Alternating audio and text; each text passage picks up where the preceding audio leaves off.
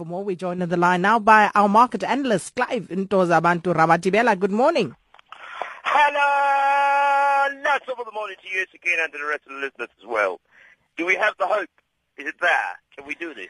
It is there, but I was told by a friend of mine that I'm the one who jinxes it, so I ain't saying nothing. I'm not saying anything. I, I, I'm just leaving it. I'm taking it one game at a time, but after Okay. last night, I'm feeling really positive about it all. Very good. Lovely goals, by the way. It was, and I saw your excitement there. You didn't get much sleep, uh, but but but uh, let's look at what the markets are doing. Asian markets they subdued, and uh, that's because of the stronger dollar in overnight trade and upsetting most of the Asian currencies. There, Clive.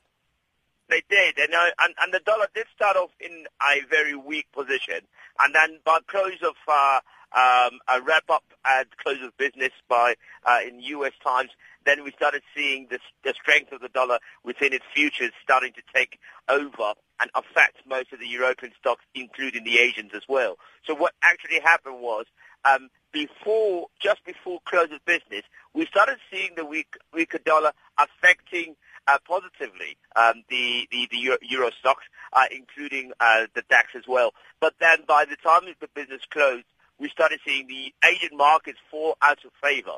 And that's when people start putting money back towards uh, the more developed markets. And so the only people actually that made a little bit of money um, were the Japanese stocks, which looked very, very strong. Um, and also because of the export numbers that looked very strong as well. So what we started seeing um, is also in the Chinese front, we started seeing uh, a number of those companies, uh, this, this, what we call the small caps, doing relatively well, but then losing momentum as the dollar continued to strengthen throughout the trading trading session. So it was very, very difficult to read where the actual um, uh, Chinese stocks will end, but they did end more in the negative than what we expected, and so that's why the rest of the Asian markets are still uh, feeling a little bit of the pressure, and so they're still under, uh, uh, uh, uh, they're still in the red. So what we also saw as well, which was quite interesting to see, what was happening in Hong Kong, those uh, technology stocks that normally help uh, the stocks to actually keep on the rise, to stay in the positive, they were also slightly affected.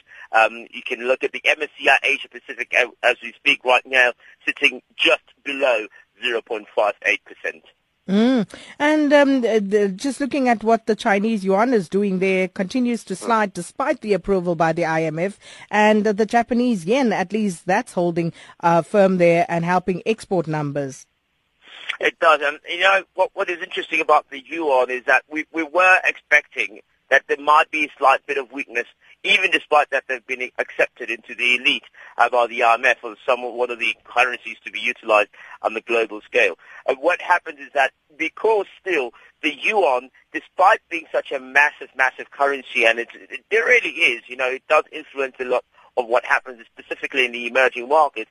A lot of these emerging markets, because of their small-scale uh, economic structures, what they tend to do is use the dollar rather than the yuan, even if China is the biggest trading partner in those particular countries.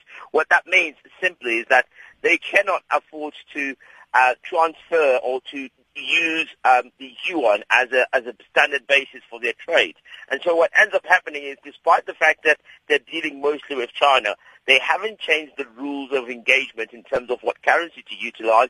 They're still sticking to their guns with using the dollar as the most preferred currency. And that's why when the dollar strengthens slightly, these guys do get a little bit excited because they get cheaper yuan for it.